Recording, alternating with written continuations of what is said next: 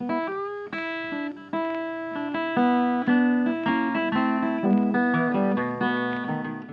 merhaba. Sinema tarihinin hak ettiği değeri görmediğini düşündüğümüz yönetmenlerin sinemasına odaklandığımız podcast serimiz Dekadraj'ın yeni bölümünü kaydediyoruz bugün. Ee, bu evde kalmak zorunluluğu dolayısıyla bir süre ara vermiştik bu bölümlere. Ee, dört bölüm kaydetmiştik. Bu beşincisi olacak. Ve bu bölümde e, belgesel sinemanın belki de en önemli isimlerinden bir tanesi Frederick Wiseman'ın sinemasını konuşacağız. Konuğum da e, Film Lovers'da dokümantasyon bölümünü yürüten, e, aynı zamanda da Kültür Üniversitesi'nde araştırma görevlisi misin Berkay? Yanlış söylemeyeyim. araştırma görevlisi. araştırma görevlisi yani ki aslında akademik olarak da belgeselle ilgilenen Berkay Şatır. Berkay hoş geldin. Hoş bulduk, merhaba. Ee, o zaman hani direkt konuya girmeden önce birazcık klasik karantina nasıl geçiyor? Bir e, biraz önce de sanki görüşmemişiz gibi ne yapıyorsun? Hani online eğitim süreci nasıl geçiyor falan gibi hani daha gündelik sorularla başlayayım diyorum aslında. Çünkü hani evet. biraz daha hani başta da söyledim ya merak ediyorum gerçekten hani çalışıyor mu bu online eğitim sistemi? Yani ben e, bayağı online eğitimi tam olarak yaşayan bir konumdayım. Çünkü hem Kadir Üniversitesi'nde e, yüksek lisans yapıyorum. Orada online eğitim alıyorum. E, hem de Kültür Üniversitesi'nde e, online eğitim koordinatörüyüm yani bizim sinema televizyon bölümünün. Dolayısıyla online eğitimde bayağı içli dışlıyım. Ve ben yani fena gittiğini düşünmüyorum. Yani e, verimli olabilecek bir pot- potansiyeli var online eğitimin. Doğru. Doğru. O zaman yavaştan konuya girelim diyorum. Tabii ki. Ee, Wiseman konuşuyoruz. Wiseman konuşuyoruz. Ve hani Wiseman'da son, yani baktığımda sadece iki tane kurmaca film çekmiş ki onlar da aslında böyle hani bildiğimiz konvansiyonel anlamda kurmaca değil. Dolayısıyla hani çok e, uzun bir sürece yayılmış e, devasa bir neredeyse filmografisi var ve çok aktif olarak hala film çekiyor ki kendisi bu yıl başı itibariyle 90 yaşına girmiş olmasına rağmen. E, ve hani belgesel sinema deyince belki de şey hani ilk akla gelen isimlerden birisi denebilir. Yani çünkü ya belgesel şey ya biraz hani hmm, özellikle hani yurt içinde falan biraz şey gibi geliyor. İşte aktüel görüntüyü aktarma işte hani doğa belgeseli falan gibi şeyler gibi algılanıyor ya. Ama işte bir de belgesel sinema dediğimiz bir şey var ve e, Wiseman bunun en şeyi böyle hani en nasıl diyeyim güçlü temsilcilerinden biri. Çünkü hakkını veriyor yani bu belgesel sinema dediğimiz şeyin. Ee, ve dolayısıyla yani belki buna girme girerken hani yavaş yavaş hani sinemanın e, ilk günlerinde aslında belgeselle ortaya yani belgesel mantığıyla ortaya çıktığını söyleyebiliriz. Hani çok bilinen örnekler işte Lumière kardeşlerinin o kaydettiği görüntüler diyelim onlar. Aslında belgeselin ilk ilkel örnekleriydi bunlar ve hani bir süreç geçti ve ondan sonra belgesel sinemanın da hani bir anlam yaratma aygıt olarak kullanılabileceği fark edildi. Belki hani sen de bunları çok hakim olduğun için biraz bahsedebilirsin bu süreçten. Yani çok da hani uzun uzadıya şey yapmadan, detaylandırmadan biraz bahsedebilirsin belki bunlarla. Evet. Yani e, ya öncelikle ben böyle belgeselle kurmaca arasındaki çizginin çok muğlak ve hatta sonradan böyle işte sinema okullarıyla birlikte e, ortaya konmuş böyle inorganik bir ayrım olduğunu düşünüyorum. Ama yani bir şekilde bu hayatımıza konvansiyonel bir dilde girdi. Yani belgesel kelimesini kullanıyoruz ve belgesel dediğimizde aklımızda bir imaj var. E, ama hani bunun içerisinde çok fazla e, yani manipülasyon da var ve işte manipülasyon eşittir bir şey kurmak. Dolayısıyla kurmacaya da sürekli göz kırpan bir tarafı oluyor e, belgeselin. Ki işte ilk örneklerinde işte Lumière kardeşlerin e, mesela işçilerin e, şeyden çıkışı, e, fabrikadan çıkışı filminde. Yani o bir dakika içerisinde kimsenin kameraya baktığını görmezsiniz. Yani insana kameraya bakmıyordur. Yani bunun e, gerçekten eğer o anda orada konulmuş olsa ve e, işçilerin bundan haberi olmasa en azından bir kişi ya bu neymiş diye bakar çünkü hani 1800'lerden 1800 sonlarından bahsediyoruz. Yani Allah Allah o aygıt ne birisi bir kol çeviriyor orada falan der. Yani o dolayısıyla öyle bir yapımda bile, o kadar erken bir yapımda bile muhtemelen işte eee, orada Lumière'ler ya da herhangi birisi bakın dışarıda kamera diye bir şey var, kameraya bakmayın eee, gibi bir hani şey veriyordu, direktif veriyordu. Eee, o yüzden eee, yani işte belgesel hani günümüze kadar hala böyle çok tartışılan bir eee tür demeyeyim ama yöntem yani film yapma yöntemi Evet, eee, daha doğru bir olarak geliyor. Hı hı. Eee, yani çünkü şey emm, yani her yeni belgesel ürünü aslında eee, bir şekilde bu eee, kurmaca ile gerçek arasındaki dengeleri yeniden kuruyor. Yani eee, işte Wiseman'ın yaptığı şey de burada çok önemli. Orada hani o da farklı bir teknikle, farklı bir şeyle eee, geliyor 60'ların ortalarında ve hani hâlâ da o tekniğini istikrarla sürdüren bir sinemacı olarak şu an karşımızda. Aynen öyle. Yani şey, ya belki de hani belgesel mevhumunu nasıl diyeyim yani mesela şeyi ben şu konuda ne düşündüğünü çok merak ediyorum. Ee, hani hiç işte konuşan kafa kullanmaması, hiç voice over kullanmaması vesaire gibi sebeplerden dolayı hani bunun gerçeğe yaklaş yani gerçeği nasıl temsil ettiği konusunda ne düşündüğünü merak ediyorum aslında senin Wiseman'ın. Hani çünkü e, ya bir tabii ki ortada dediğin gibi bir aygıtla o ortama giren birinin baş e, yani ortama girmesiyle başlayan bir manipülasyon var zaten. Ama hani bir de şey kullanılıyor ya Wiseman'daki o da bun, yine bunu da inkar ediyor birçok kendisine atfedilen isim gibi hani fly on the wall deniyor ya hani duvardaki sinek muhabbet hani sadece observe ediyor, gözlemliyor olan biteni gibi. Ya bu yöntemin aslında gerçekle, hakikatle e, nasıl bir ilişki kurduğunu ve hani ne kadarını yansıtabildiğini, ne kadarını manipüle ettiğini e, direkt filmlerin içerisine girmeden biraz aslında bunlardan bahsedersek belki daha şey olabilir. E, daha zihin açıcı olabilir en başta. Evet. Yani emm ya ben Wiseman hakkında okuduklarımda çok ikilikli bir şey var. Eee, Wiseman öncelikle şeyi inkar ediyor. Aslında hani çok belgeselin gerçekliği kırdığını iddia eden söylemlerde çok temel bir argümandır. Eee, işte kamera girdiği şeyi, kamera aracı olduğu andan itibaren eee, objesi olan şeyi bozmaya başlar. Yani objesi olan şeyi değiştirir.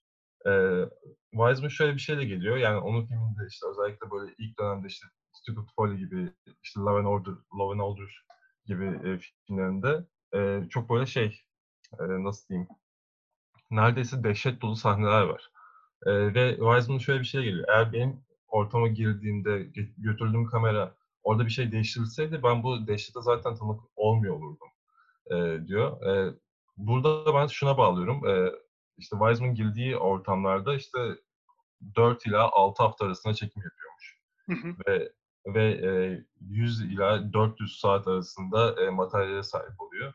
Ve eee, bir şey gibi, eee, kameranın varlığı sizin karşınızda ilk defa ortaya çıktığında yani onu yadırgarsınız ancak işte sonradan işte bir alışma sürecinden sonra o kameranın varlığını aslında hissetmemeye başlarsınız ve ben bence Wiseman bir şekilde bu alışma sürecini atlattıktan sonra ortaya çıkan materyalleri daha fazla tercih ettiği için çünkü çok fazla eee, kurguya da önem veren birisi.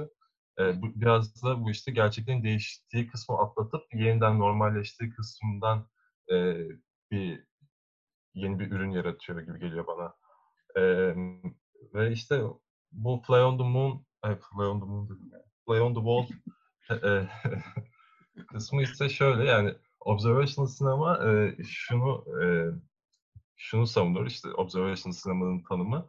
Eee, kamera duvardaki bir sinektir, eee, ve işte objesine karışmaz ve işte bir sinek kadar da az görünmeye çalışır.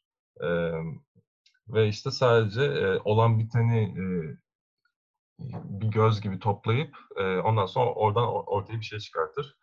Emm, şimdi olan biteni o eee, bir göz gibi toplamak dediğimizde işte kamera demek ki sürekli bir şeyler çekiyor. Ancak bunun bir organizasyon süreci var. İşte bu da kurgu. Eee, Wiseman da kendi kurgularını kendisi yaptığı için de yani bir filmin kurgusu için yani neredeyse 1 yıl falan harcadığı için eee, buraya daha böyle şey yani daha şüpheci yaklaşıyor bu tanıma. Çünkü hani kurguyla Wiseman aslında sürekli anlam kuruyor. Yani. Onun yaptığı her film yani yüzlerce, binlerce tercihin sonucunda ortaya çıkmış bir şey. Çünkü yani e, 400 saatten işte 90 dakika falan kesiyor. E, böyle bir konuda zaten işte bir şeyi observe etmek, tarafsız olarak observe etmek yani imkansızlaşıyor. Yani çünkü e, hani evet kamera girdi oraya, e, save e, objesi kameranın varlığına alıştı ve tamam kamera karşısında rol yapmayı bıraktı. E, ama e, bu sefer elinde var olan bir materyalden bir sinemacının bir ürün yaratmasını e, bir ürün yaratmasına bahsediyoruz. Bu da onu tamamen subjektif bir şey haline getiriyor. Çünkü o tercihler sonucunda ortaya şey. Ve hani Weizmann da hep bunu söylüyor yani. Benim filmlerim çok subjektif filmlerdir aslında. Diyor. Ya şey, şey diyor zaten bu Fly on the Wall şeyiyle ilgili bir röportajında okudum. Guardian'da sanırım. Şey diyor yani bu hani biraz hakkaniyetsizlik bir yorum diyor. Çünkü bildiğim kadarıyla sineklerin e, çoğu bir bilince sahip değildir diyor. E, ama ben yani yüzde ikilik kadar bile olsa bir bilincim var benim diyor. Yani işte neyi çekeceğimi ve sonrasında işte onları nasıl kurgulayacağımı yani bu, bu işte yüzde ikilik de olsa bilinç süzgecinden geçirip yapıyorum diyor. Aslında şey yani hani ya peki şeyi de aslında merak ediyorum yine filme girmeden laf lafı açıyor. Yani sen bir şeyin e, ya observational sinemanın mümkün olup olmadığı konusunda ne düşünüyorsun? Yani açıkçası e, yani buna herhangi bir cevap vermek bence çok... E, evet değil mi? Bence de öyle. Biraz hani zor bir soru bu çünkü. Yani evet. Şu an aklıma geldiği için soruyorum sadece. Yani bir de şeye bakmak lazım yani e, her yeni bir üreti yani aynı yönetmenin farklı bir yeni üretisi bile işte bir diğerinden farklı bir şey taşıyor ki hani onlarca yönetmen olduğunu düşünürsek en azından e, bu da çok farklı bir e, şey açıyor yani tartışma açıyor. Yani şöyle bir şey yani biraz e, observation cinema teriminin ortaya çıkışı işte e, belki daha temellerine dönersek bir e, cevap bulabiliriz gibi geliyor bana. Çünkü işte ilk olarak e, bu 20'lerin sonunda işte Vertov'un, e, Ziga Vertov'un e, sinemasıyla ortaya çıkan bir şey. İşte Ziga Vertov e, Sovyet bir e, yönetmen. E, yani belgeselin ilk, en önemli yönetmenlerinden e, diyebiliriz yani Ziga Vertov ve, ve onun ortaya attığı bir manifesto var. E, Sine Göz Manifestosu. e, Sine Göz Manifestosu da işte şey diyor yani ben bir gözüm, e, ben bir makineyim ve ben e, kaydederim ve organize ederim. Aslında çok basitleştirerek e, işte kameranın ve belgeselin işlendiği, üstlendiği rolü e, ortaya atmaya çalışıyor. Ve daha sonra işte bu Sinegöz e, manifestosu ve 60'larda yeniden keşfedilince işte sonrasında sinema verite, direct sinema, observational sinema gibi adlar, adlarla ortaya çıkıyor. İşte bunun e, Fransa'daki versiyonu işte direct sinema, e, yani özellikle işte Chronicle of a Summer e, filmiyle hani ortaya çıkan bir film. E, işte Jarmusch ve Edgar Morin'in yani ki Jarmusch ve Edgar Morin e, bu film çekiyorlar ve daha sonra işte direct sinema gibi işte makaleler de yazıyorlar. Çünkü işte birisi sosyolog, diğeri antropolojist. e, ve işte bunun Amerika'daki karşılığı da şey oluyor. E, direct sinema, e, pardon yani işte Fransa'daki sinema verite, e, Amerika'daki direct sinema. e, direct sinemada işte ilk örneklerinden birisi sanırım yanılmıyorsam e, Primary e, diye bir film. işte 1960 ya da 61 olması lazımdı. Robert Druven. E, ve sonrasında işte 66'da Scott Foley geliyor. Yani bu bu şeyler e, isim aldıkça, e, belgesel akımları isim aldıkça e, kendilerine yeni bir identite kazanmaya çalışıyorlar. Ancak ama bu identite sürekli çöken bir şey. Çünkü hani bir filmin yaptıktan sonra ona bir identite yüklerseniz bir sonraki filmin ondan çok farklı olması çok olası bir şey. Dolayısıyla hani belgesel zaten hep yani şu an günümüzde bile çok tartışılan bir form en azından akademik ortamlarda. O yüzden emin olamıyorum. Yani observational sinema ne kadar mümkün değil bilmiyorum. Şimdi konuyu uzatmak gibi olacak mesela ama yani aklıma şey geliyor. Evet, başka bir örnek. E, Grey Gardens diye bir film var. Yani gerçekten yani mükemmel bir film ve Grey Gardens'ın olayı şu. Grey Gardens'ta işte e, Maisles kardeşler. Tam olarak nasıl okunuyor bilmiyorum. Ben de ee, Maisles dedim ama kesin yanlıştır yani. yani Maisles kardeşler işte şeye gidiyorlar. Ee, işte Kennedy'lerin uzaktan bir yerden bir kuzenlerinin iki tane işte kız kardeş bir evi varmış böyle e, e, Long Island'da New York'un böyle işte e, banliyö kısmında vesaire. E, oraya gidiyorlar ve işte onların hayatlarını e, kayda alacaklar bir evin içerisinde. Ve işte bunu observational sinema formu içerisinde yapmaya çalışacaklar. Ancak e, fark ediyorlar ki e, bu iki kız kardeş sürekli kamerayı oynuyor aslında. Sürekli hani kuruyor yani kendi gerçeklerini. Ve hani bir noktada kamera ne kadar tarafsız olmaya çalışsa da eğer karşındaki obje kendini zaten kuruyorsa bu tarafsız kamera karşısında yani sonuç yine kurmacıya çıkıyor.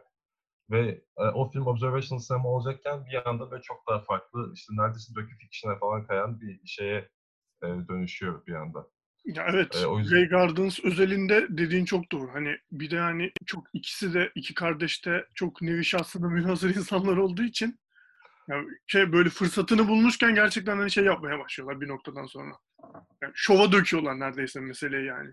O yüzden hani yani niyet ne olursa olsun e, yani çok fazla fa- farklı e, parametre olduğu için yani işte evet o yani observational sinema mümkün müdürün sanırım hiçbir zamanda cevabı olmayacak yani sanırım. Yani çünkü çok yani yaratıcının da e, kontrol edemeyeceği çok fazla şey oluyor bir noktada yani. Evet, kesinlikle. Ee, şey yani dedin 60'larda Titikat Follies geldi dedin. Biraz yavaş yavaş o filmin özeline girebiliriz ki zaten e, Wiseman konuşacaksak hani çekirdekte korda olacak film belki. Çünkü neredeyse tüm sinemasını hani zaman zaman hani e, tabii değişik yönlere, hani coğrafi olarak başka yerlere gidiyor vesaire ama e, yani çekirdekte bu film var. Weizmann'ın zaten sineması genel olarak belli bir kurumu, belli enstitüleri, kurumları hani belli bir e, konu için özelleşmiş yapıları e, gidip yerinde belli bir süre e, izlemek ve hani onlardan e, o sıra yani o izleme sürecinde çektiği materyalleri yine kendi yaptığı kurgularla bir filme dönüştürmek üzerine kurulu bir sineması var aslında.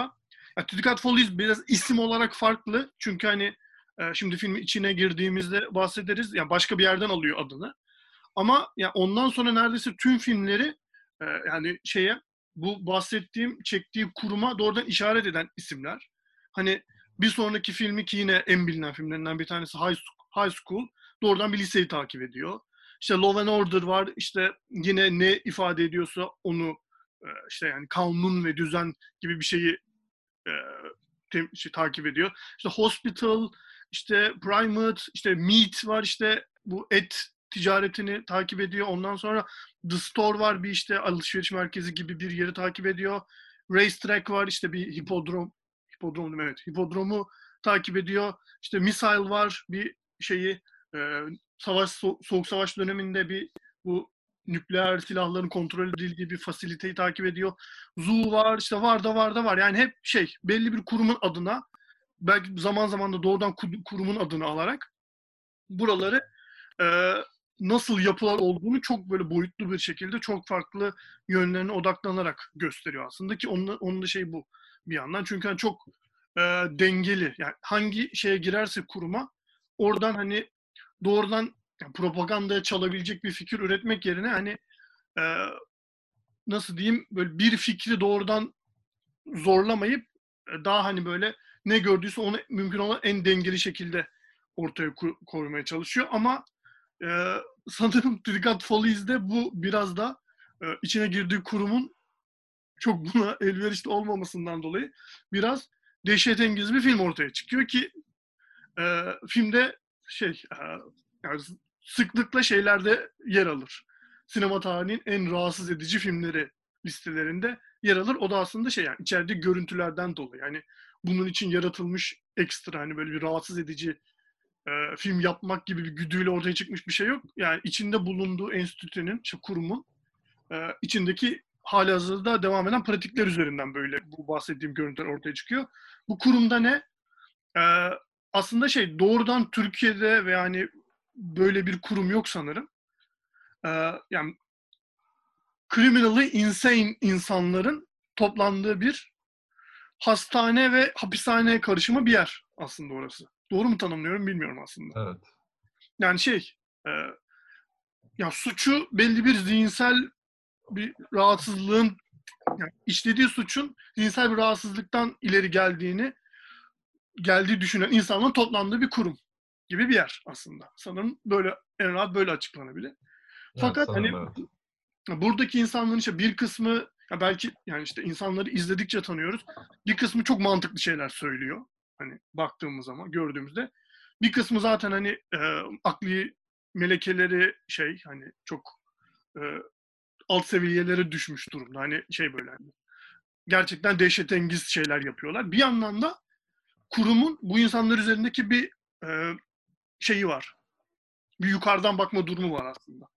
Biraz da bunu ortaya çıkarıyor diyebiliriz Titicat Follies için. Yani çünkü aslında tüm sinemasına baktığımız zaman Wiseman'ın yani, hani dengeli dedim ama yani bunu propaganda yapacak bir yönden olmasa bile her zaman işte e, bu kurumların bireyler bireyler üzerindeki baskıyı falan aynalar bir hale geliyor filmleri. Çünkü hani bu kurumların çoğu e, doğaları gereği de hani Foucault'a falan atıf yapmak istemiyorum ama işte okulda, işte hapishanede, şeyde hani böyle çok büyütmemek için atıf yapmak istemiyorum.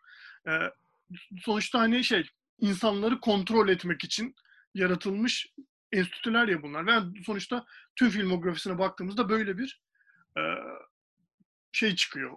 Sonuç çıkıyor ortaya. Yani biraz hani baskının ve baskının doğurduğu sonuçlara dair bir şey çıkıyor. E, dediğim gibi Titicat Follies'in biraz şeyi var. E, bu görsel anlamda çok rahatsız edici sahneleri var gerçekten. Hani bugün için bile var. E, ki şunu da söyleyip lafı sana bırakabilirim filmle ilgili düşündüğünü e, söylerken. Film Amerika'da hani ulusal güvenliğe ya da e, ulusal güvenliği ihlal ettiği için ya da müstehcenlik içerdiği için değil, başka sebeplerle yasaklanan ilk film Amerika'da ki e, 67'de yapılmış olmasına rağmen 91'e kadar yasaklı kalıyor. Onun öncesinde sadece işte e, öğrencilere veya işte bu, bu tarz eğitim gibi yani özel izinlerle gösterilebiliyor film. Bunun da nedeni şey, yani bu bahsettiğim enstitüdeki insanların işte yani hastaların, suçluların neyse e, şeylerini, mahremiyetlerini ihlal ettiği gibi bir sav var ortada ama bunların bir, tabii bir yandan da bahsettiğim sebeplerle politik bir karar olma ihtimali de hiç düşük değil. Diyerek lafı filmle ilgili ne düşündüğünü sorarak ve bu özellikle bu ihlal etme meselesi özelinde de ne düşündüğünü sorarak sana bırakıyorum.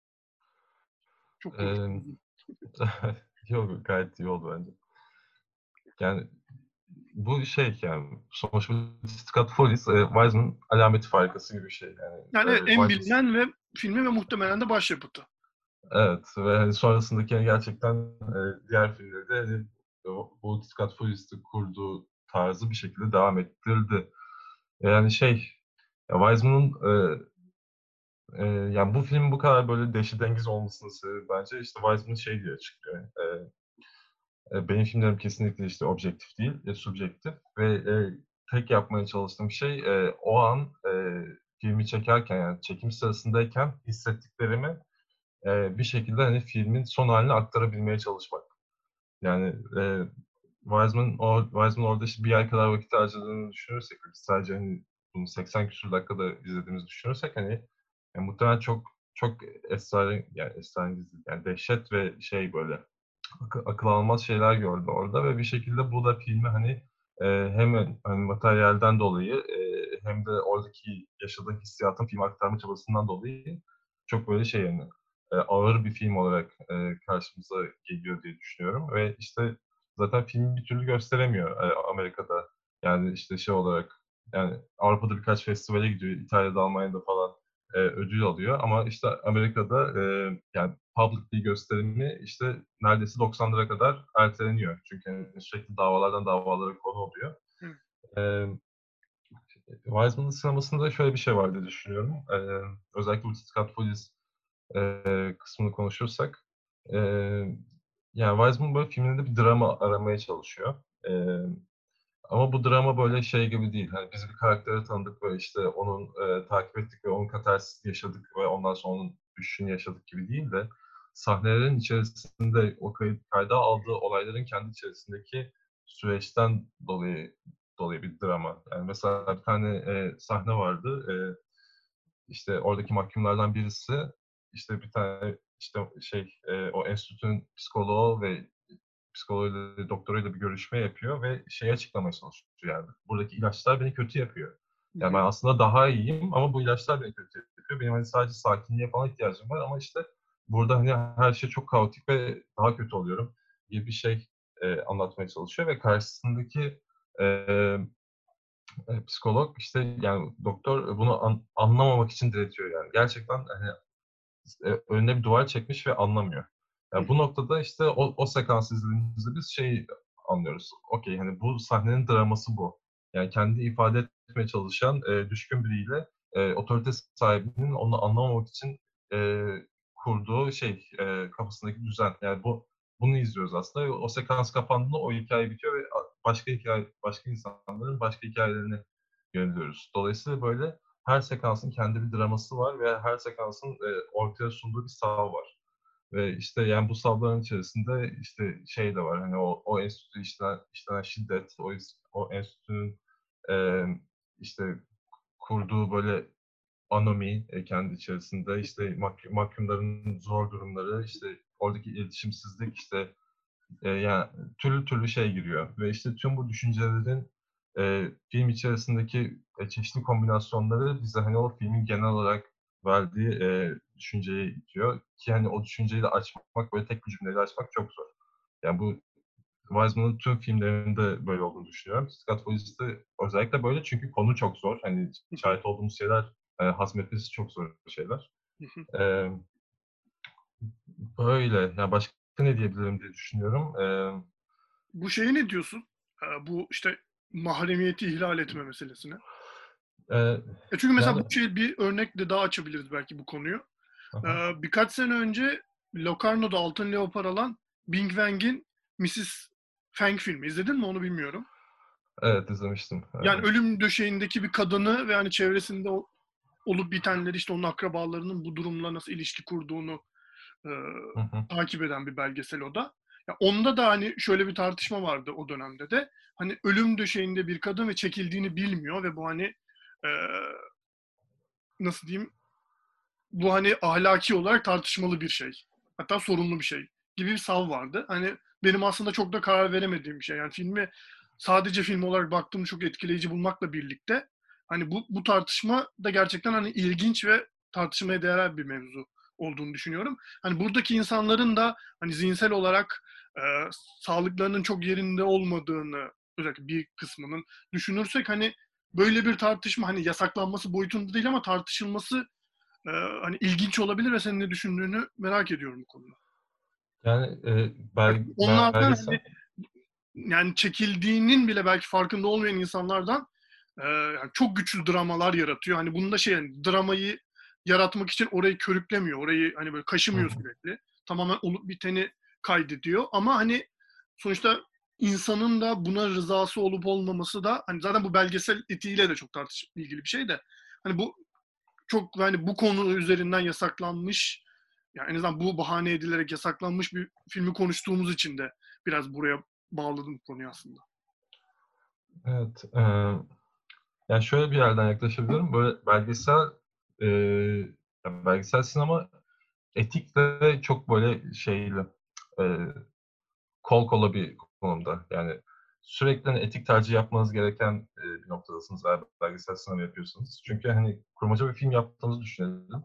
Hani karakter ne kadar rezil olursa olsun o o karakter için diyebilirsin ki ya ben bunu kurdum yani ben bunu yazdım ve bu işte şey zihinsel artistik üreti ve işte hani kimse de bunu sorgulayamaz gibi bir noktaya varabilirsin. Ancak belgesel yaptığında e, belgeselde sen aslında sürekli bir temsil üretiyorsun. Yani yapabildiğin tek şey birilerini temsil etmek. Ve o, o temsil etme gücü de yani yani filmmaker olarak yani sinemayı icra eden kişi olarak senin elinde. Yani bunu işte hani o çekim açılarından, kurgudan e, işte o kişiyi ne kadar gösterip göstermediğinde ve yani onun sözlerini ne kadar alıp almadığına kadar varan bir süreç. Dolayısıyla e, bir belgeselcinin e, temsil ettiği kişiye karşı bir sorumluluğu var. Çünkü onun e, temsil ettiği kişinin işte e, kamusal alandaki imajını yeniden üretiyor. E, dolayısıyla e, sürekli e, böyle bir tetikte ve karar halinde olmanız gerekiyor. İşte Wiseman'ın yaptığı savunma burada şu. E, Wiseman e, oradaki işte enstitüdeki, enstitüdeki e, mahkumlardan e, izni şöyle oluyor. Onların e, yasal temsilcisi yani yasal haklarını koruyan kişi oradaki enstitüdeki görevliler. Yani eğer o enstitüdeki görevliden o izin alırsa e, işte oradaki e, mahkumu işte objesi olarak e, filme alma hakkına sahip oluyor. Yani legal olarak böyle kurulmuş bir düzen var. Hani o işte 1960'lar Amerika'sında. E, dolayısıyla hani aslında legalde hiçbir problemi yok. Ancak işte etik olarak çeşitli problemleri var bunun. E, etik etik tartışmada şöyle bir şey giriyor bence. E, şimdi hani bir kurmaca filmin birinin hayatını değiştirmesi e, mümkün. Yani işte bir film izledim hayatım değişti diyebilirsiniz. Ancak bir belgesel film gerçekten bir sosyal farkındalık yaratıp kamusal hayatı değiştirmesi çok daha olası ve hani çok daha güçlü etkilere sebep olabilecek bir şey. Ee, yani bu film ortaya çıktıktan sonra e, ve işte hani bu film üzerine bir sürü tartışma döndükten sonra işte hem o enstitüde iyileştirmeye gidilmiş diye biliyorum sanırım. E, hem de yani Amerika'da birçok benzeri enstitünün işte o sonrasındaki 20 yıl içerisinde kapatılması söz konusuna gelmiş. Yani aslında e, Wiseman orada çeşitli kişilerin e, bir şekilde e, temsilinde yani yani nasıl diyeyim çeşitli kişilerin haklarını ihlal etse dahi daha böyle genel bir çerçevede bir fayda sağlıyor. İşte orada böyle şeye geliyor hani çok böyle etik bir tartışma geliyor. Hani e, şey pardon e, yani daha büyük bir fayda sağlamak için daha küçük şeylerden fedakarlık etmek gibi bir noktaya varıyor aslında Weizmann. Yani belki bunu hani bilinçli yapıyor da bilinçsiz yapıyor. Onu onu söylemek spekülasyon olur ancak yani vardığı nokta bu oluyor. Yani zaten e, şeyde de bu filmin yasaklanmasında da işte e, Massachusetts e, şeyinin e, e, mahkemesinin sanırım işte yani şimdi sallıyor olabilirim de işte yani oradaki evet, nerede yasaklandıysa o yasal kurum işte. Aynen o oradaki kişilerin savunduğu şey bu yani hak, buradaki işte hak ihlali yani onların işte kötü temsil edecek olmasından dolayı doğan hak ihlalinden falan bahsediyorlar. Ancak hani Weizmann bunu tamamen şey olarak söylüyor yani bu sadece bir cover up yani aslında onlar hani şeyin enstitüye bir zarar gelmemesini istiyorlar o yüzden hani bunu söylüyorlar diyor. Yani evet zaten ben hani filme baktığımız zaman yani politik bir karar olmuş olma ihtimali daha şey görünüyor yani. Daha evet. Ya bu Mrs. Frank... Çünkü hani e, ya Weizmann'ın yaptığı eğer bir istismarsa oradaki insanların yani görevlilerin işte hani güvenlik görevlilerinin veya işte senin bahsettiğin o sahnedeki doktorun oradaki insanlara e, yaptığı e, yani bullying diyeceğim işte zorbalık veya işte görme, görmezden gelme veya yukarıdan bakmadan e, daha tehlikeli bir etik tartışma değil gibi geliyor bana. Yani zaten şey de değil. Yani oradan bir nasıl diyeyim oyun çıkarmıyor yani Wiseman. Hani şey değil ya ben çok ilginç bir şey buldum ve şu an çok ilginç bir şey yapacağım demiyor. Zaten oradaki bir noktada yani kötü işleyen şeyi gösteriyor. Hani e, o kurumun kötü bir şekilde e, yönetildiğini, oradaki insanların hani kötü muameleye maruz kaldığını gösteriyor. Ama tabii ki hani şeye girdiği zaman başka insanlar yani bu muameleye maruz kalan insanların e, şeyi mahremiyeti girdiği zaman işin içine evet o, o etik tartışma yani anlaşılabilir bir etik tartışma aslında yani. Evet. Ya bu mesela işte High, high School'dan sonra gelen film işte Love and Order hı hı. için e, yine böyle bir şey vardı. Yani Wiseman'ın işte ortaya attığı şey yani bu nasıl ifade edebilirim? Yani Şimdi yani Tutukat Folyesi biz hani şey olarak baktığımızda diyelim ki hani filmi izlemedik ve sinopsisine baktık, işte konusuna baktık özet olarak. Kafamıza yani işte çok böyle yüzeysel bir algı oluşuyor. Şimdi Love and Order'da bir polislerle alakalı bir film. İşte e, polislerin gündelik yaşamını, yaşamını anlatıyor ve işte o film için diyor ki aslında benim çok yüzeysel bir fikrim varmış yani polislerin hayatıyla ilgili diyor ve hani birçok insanın çok yüzeysel bir fikri varmış. Evet işte polisler işte Amerika'da o dönemde şiddet uyguluyor ancak hani bir noktada da zaten toplum içerisinde çok fazla şiddet var. Ve hani biz o toplum içerisinde var olan şiddeti görmeden sadece otoritenin şiddetini gördüğümüz için yüzeysel düşüncemiz oluşuyormuş diyor ve işte Hani orada aslında Wiseman kendi kendisine bir e, gerçeğe yani işte gerçeğe ya da işte düşünceye e, erişiyor ve işte bir şekilde bunu da e, yansıtıyor ve işte daha derinlikli bir düşünceye, daha işte çok yönlü bir e, tartışmaya gitmeye çalışıyor ya da işte gidiyor bir şekilde yaptığı filmler aracılığıyla. Aslında Scott Polis'te de var olan şey bu. Aslında çok böyle yüzeysel bir düşünceye sahip olacağımız bir konu hakkında daha derinlikli bir düşünceye sahip olmamıza e, sebep oluyor.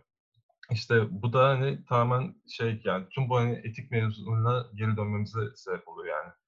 Ee, birilerine işte göstermek, e, yani birilerini örnek olarak seçip göstermek e, o kişilerin var olduğu komüniteye dair çok daha derinlikli düşüncelere sahip olmamıza sebep olabilir ve işte toplumda farklı bir yönelime, işte daha pozitif anlamda olumlu bir e, yönelime e, sebep olabilir gibi bir şey var ya.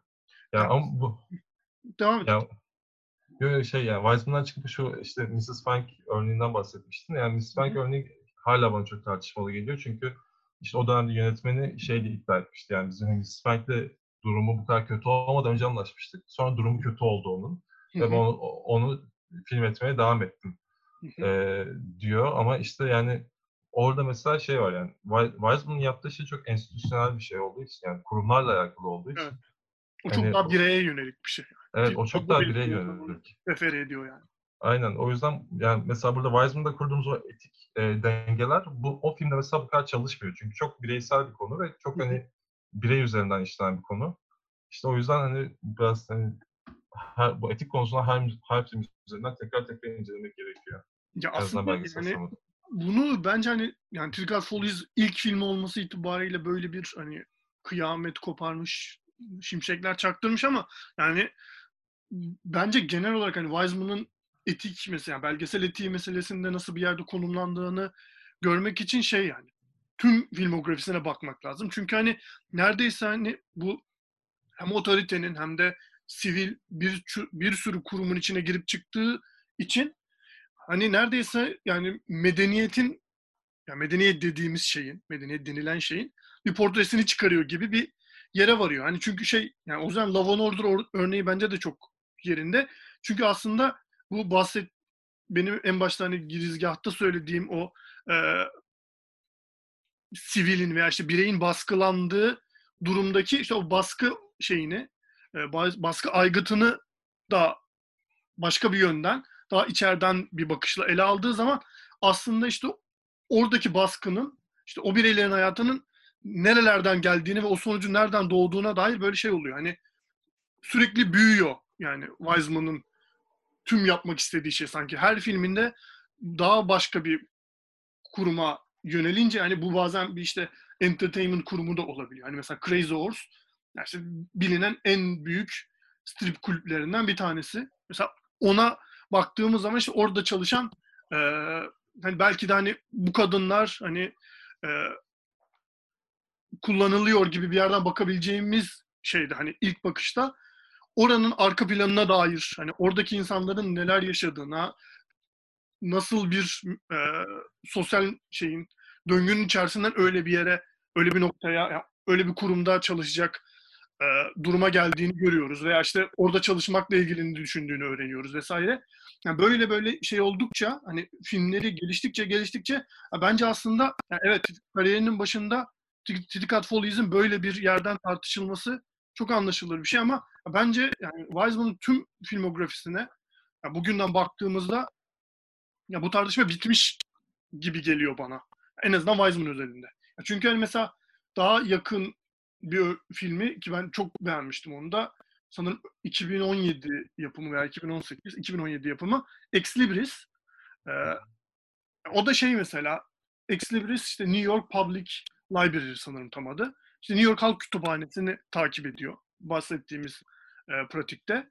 İşte oradaki işte okuma gruplarının içine giriyor. Oradaki işte çalışan görevlilerin nasıl çalıştığını şey yapıyor, işte inceliyor vesaire. Dolayısıyla hani yani neredeyse bir yerden sonra sadece e, baskıcı, yani baskılanmış kesimin değil, baskılan, yani baskılayan tarafın da hani şey yani amiyane tabirle inine giriyor gibi bir durum var ortada. Ya bence hani Evet. çiz- çizdiği tüm portrede o hani sürekli bir tarafı itip diğer tarafı kötülüyor gibi bir tartışma bence ortadan kalkmış durumda. Özellikle Wiseman özelinde diye düşünüyorum.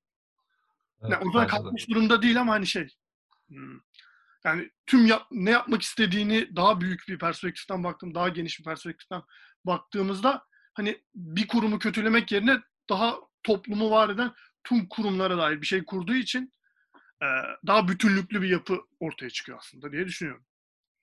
Evet. Ya ben mesela yani söylediklerin çok değerli bence. Biraz şeyi hatırlattı bana. İşte Wiseman ile böyle röportajlarından birinde okumuştum. İşte şey diyor yani benim filmlerim e, gündelik hayatla alakalı. Yani ve bir filmin gündelik hayatla alakalı olması demek bana şöyle bir anlama e, anlam ifade ediyor. Yani bir rutinle alakalı bir hani e, bir noktada banalleşmiş ve hayatın parçası olmuş olan şeylerle alakalı.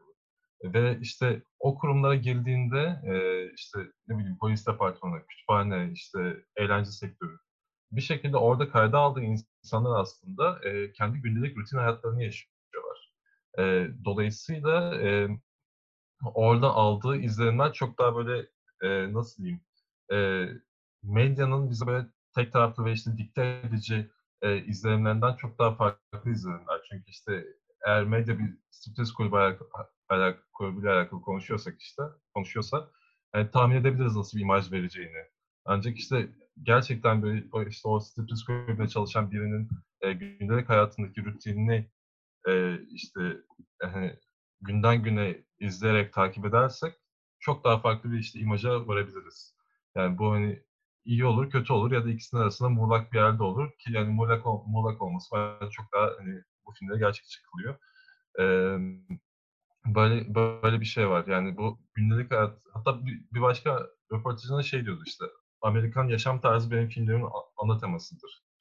Yani işte o yüzden yani Amerikan yaşam tarzı hatta yani sadece Amerikan diye sınırlandırmamak gerekiyor. Ama işte tüm bu işte modern yaşamın getirdiği kurumsallık, yani kurumlara bağlı olarak yaşamımızı sürdürmemiz e, bir şekilde e, bizim gündelik hayatımızı kuran düzeni etkileyen şeyler. Yani tüm bu kurumların var olması hayatımızda. Ya, e, ve tüm bu kurumların içine giren bir sinemacı olduğunu düşünürsek Wiseman'ın yani hayatın ne kadar çok yönlü ve işte çok fazla paradigma tarafından etkilendiğini e, gösterebilen bir yetiye sahip olduğunu düşünüyorum.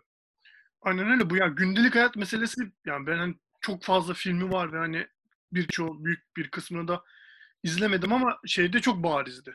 İzledim mi bilmiyorum. Son film şu ana kadar tamamladığı son filmi Monrovia, Indiana. Yani çok böyle işte isminin ismini aldığı küçük bir Amerikan kasabasında geçiyor. Yani 1500 kişilik falan bir şey var. Nüfusu var. Hı hı. Ya orayı gündelik e, hayatını takip ederken bir yandan da şey var orada. Yani hali hazırda 2016'daki Amerika başkanlık seçimi mevzusu işte alttan alta işte toplumu nasıl etkiliyor bu mesele bu tartışma gibi bir yerden e, ilerliyor film genel olarak. Ya dediğin gibi hani şey çok e, şey çok doğru o yüzden.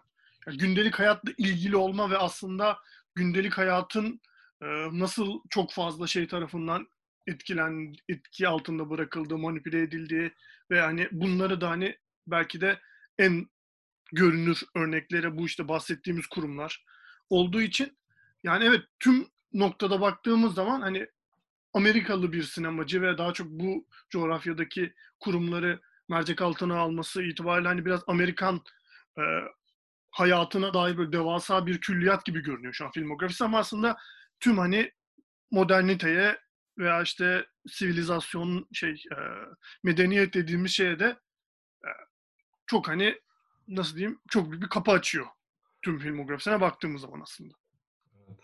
Evet. Ya bu mesela daha konuşmamızın başlarında söylemiştim bu hani e, mesela drama arıyor aslında dramanın peşinde. E, ancak hani bu işte kurulan bir drama değil de ortaya çıkan bir drama. Yani ve işte bütün bu gündelik hayatın içerisinde çeşitli dramalar bulmak e, işte belki hani bu Wiseman'ı bu kadar unik kılan şeylerden birisi. Yani bu hani dramadan kastım işte şey yani diyelim ki ben dün işte karantinadayım, evdeyim e, ve e, mükemmel bir kahve yaptım ve işte onu böyle hava da çok güzeldi. İşte camdan bakarak dışarıda dışarıya bakarak işte o kahveyi içtim falan. Of mükemmel hissettim. İşte o günün draması oydu benim için. Yani o günün top, top noktası oydu demek ki. Ve hani e, işte aslında böyle basit şeylerin e, basit şeylere ulaşmaya çalışıyor aslında. Bütün bu basit şeylerin e, toplamından e, ortaya çıkan şeyi biz aslında izliyoruz.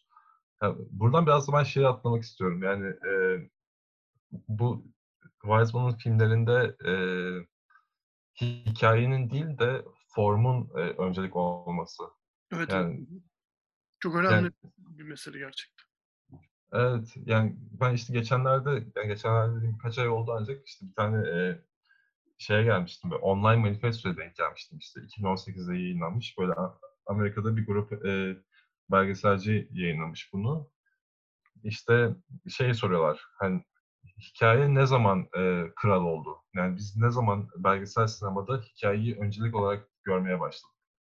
Ve hani bu işte tüm bu Netflix vesaire e, ürünlerin yani daha böyle popüler işte belgesel formunun e, öne çıkardığı şey artık hikaye yani. İnsanlar Tiger King'i izlerken bile Tiger King'in hikayesini izliyor aslında. Hani orada forma takılmıyor. Ancak işte Wiseman gibi bir örnek izlediğimizde orada böyle takip edeceğimiz bir ana hikaye yok da formun bize getirdiği çeşitli hikayeler var. Yani işte e, birinin e, 7-24 hayatını takip ettiğinde ve onu bir şekilde kurgunun içerisine geçip sunduğunda ve işte böyle çok böyle e, forma dayandırarak bir iş kurduğunda çünkü hani kendisi de Wiseman kendi filmlerini editlediği için sürekli formla ilişkili olduğunu, işte bu structure meselesiyle ilişkili olduğunu bahsediyor.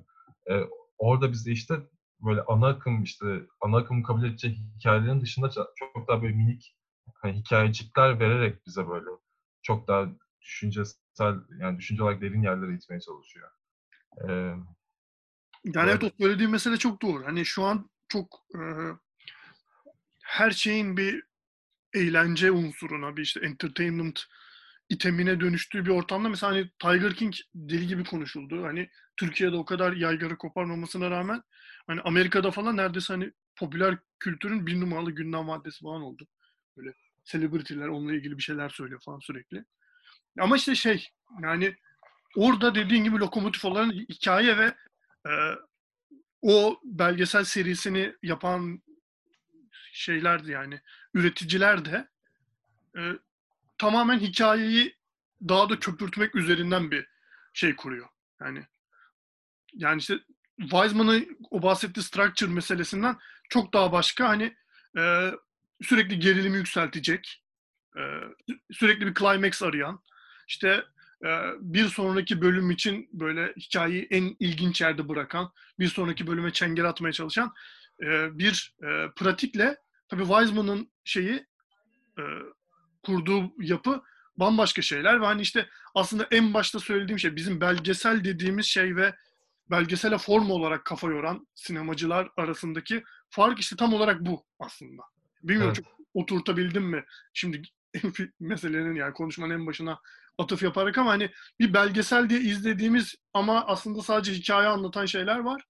Bir yandan da işte bu çekilen görüntülerden bir yapı kurarak e, hikaye anlatmak yerine yani senin dediğin o küçük hikayeciklerden daha büyük bir e, kümülatif bir sonuç elde eden bir anlayış var. İşte Wiseman'da ve hani veya senin biraz önce bahsettiğin o manifestoyu kaleme alan belgesel sinemacılarda e, aslında bunu iddia ediyor.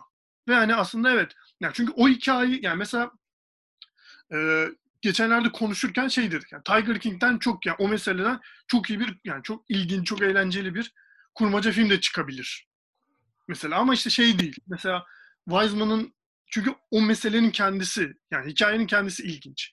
Ama Wiseman'ın filmlerindeki herhangi bir herhangi bir şekilde e, karakterlere işte orada yani işte or, belgesel üzerinde konuşacaksak oradaki kişilere öyle bir hani yakınlaşma bir işte sana bir duygu e, yani karakter üzerinden bir duygu işte veya işte identify identify olamay- olabileceğin bir karakter kişi sunumu olmadığı için bambaşka bir şey aslında. Yani belgesel dediğimiz çok geniş bir şey.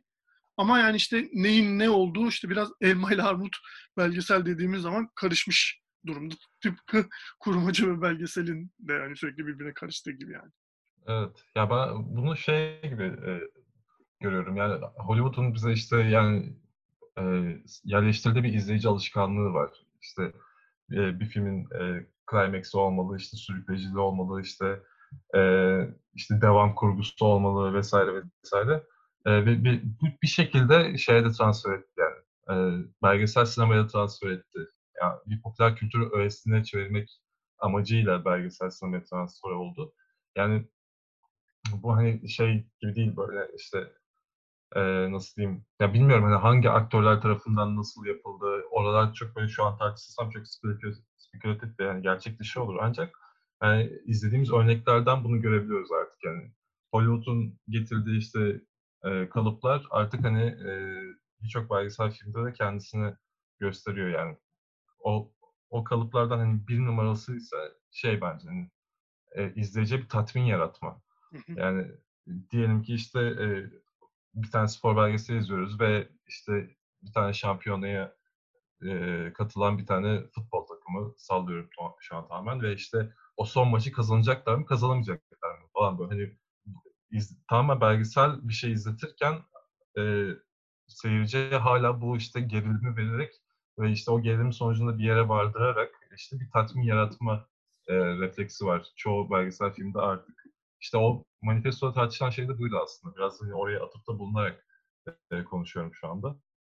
E, ama işte hani belgesel aslında çok daha böyle şey hani yöntemin kendisinden dolayı çok daha özgür ve yenilikçi olabilir. Yani çünkü animasyon belgesel gibi bir şeyler var artık yani. Evet. E, tamamen hani kurmaca bir düzlemde, yani kurmacadan kastım e, gerçek materyal, gerçek hallenmiş materyal olmadan işte elle çizilerek vesaire yapılan, e, sunulan bir materyal var. Ancak hani e, bu, bu, bu belgesel türü olabiliyor. İşte ya da etkileşimli belgeseller var. Kendi işte e, şey yapabildiğin bir web sitesi üzerinden çeşitli parçalarını izleyerek hikayenin farklı alanlarına ulaşabildiğin çok böyle kapsamlı konulara açılan belgeseller var. Aslında çok özgürlükçü bir alan, çok daha özgür olunabilecek bir alan.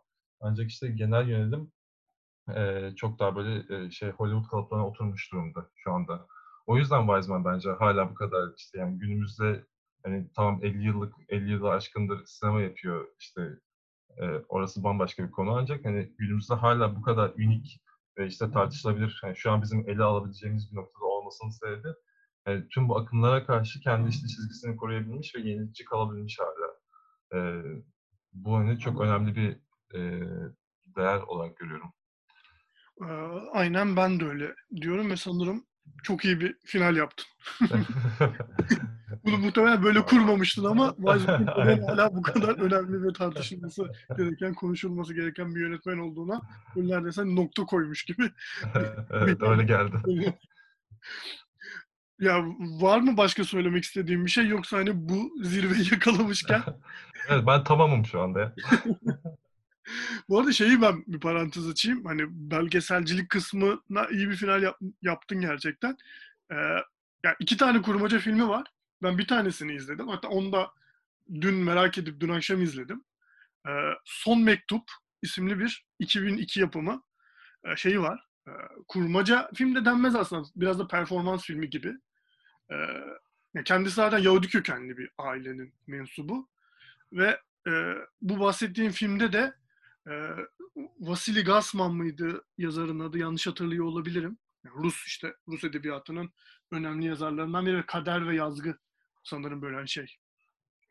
E, böyle e, masif bir eseri var. Üç ciltlik. Şu an çok afaki konuşuyorum bu bilgiler konusunda. İşte o bahsettiğim romandaki bir pasajı e, bir sahnede tek bir kadının e, okuması ve hani performe etmesi üzerinden hani böyle gölgelerle ve ışıklarla yaratılmış böyle nasıl diyeyim ilginç bir deneyim. Hani biraz performans filmi gibi dediğim gibi ama şey bu her zaman bu işte yani biraz onlar muğlak olmasına rağmen işte içine girdiği kurumu şey yaparken hani böyle derinlemesine bir şekilde inceleyen bir yönetmenin yani böyle yani şey yazılmış bir eserden yani bir edebiyat eserinden böyle bir iş çıkarmış olması da çok ilginç gelmişti bana. Şey yaparken hani nihayete erdirirken bu bölümü bunu da parantez açmak istedim. Son mektup dedim ama işte ben Fransızcasını tabii söyleyemeyeceğim. Le dernier lettre. Doğru söyledim mi? La dernière lettre. Evet. Yani gibi bir şey. ya ki hani Fransa'da çekmiş filmi ve Fransızca hani şey ilginç bir şey. Hani bu tamamen belgesel üzerinden konuştuğumuz bu programın e, sonunda hani bunu da böyle ufak bir parantez olarak açmak istedim diyerek Berkay çok teşekkür ediyorum. Valla çok ben keyif aldım. Ben teşekkür ederim. Vallahi, evet güzeldi. Ee, çağırdığın için de ayrıca teşekkür. Rica ederim. Hani zaten bir belge seninle konuşurken de söyledim. Bir belgesel yönetmenine böyle bu dekadrajda bir alan açmak, bir bölüm ayırmak istiyordum. Hani ilk de belki akla gelen isimlerden biri Weissman bu konuda ve hani etrafında da hem belgeselin doğası, yapısı işte etrafında dönen dik tartışmalar falan derken hem yönetmenin sinemasına hem de genel olarak belgesele dair çok iyi bir iş çıktı bence ortaya. Dediğim gibi çok teşekkür ederim. Her zaman. Ee, o zaman dinleyenlere de bu ahkamı yaklaşık 45 dakikadır dinleyen herkese de sonuna kadar gelme sabrını gösteren herkese çok teşekkür ederim. Bir sonraki bölümde e, yine şey olacağız. e, okyanusun bu tarafında olacağız. Yine Kuzey Amerika'da olacağız. Ama kim olacağını falan söylemiyorum. Sanki böyle saçma sapan herkes bekliyormuş gibi. Bir sonraki bölüm kimle ilgili olacak falan diye bekliyormuş gibi saçma bir oyun oynadım kendimce şu an. O zaman kapatıyorum. Çok teşekkürler Berkay hem sana hem de dinleyen herkese görüşmek üzere. Sevgiler, saygılar.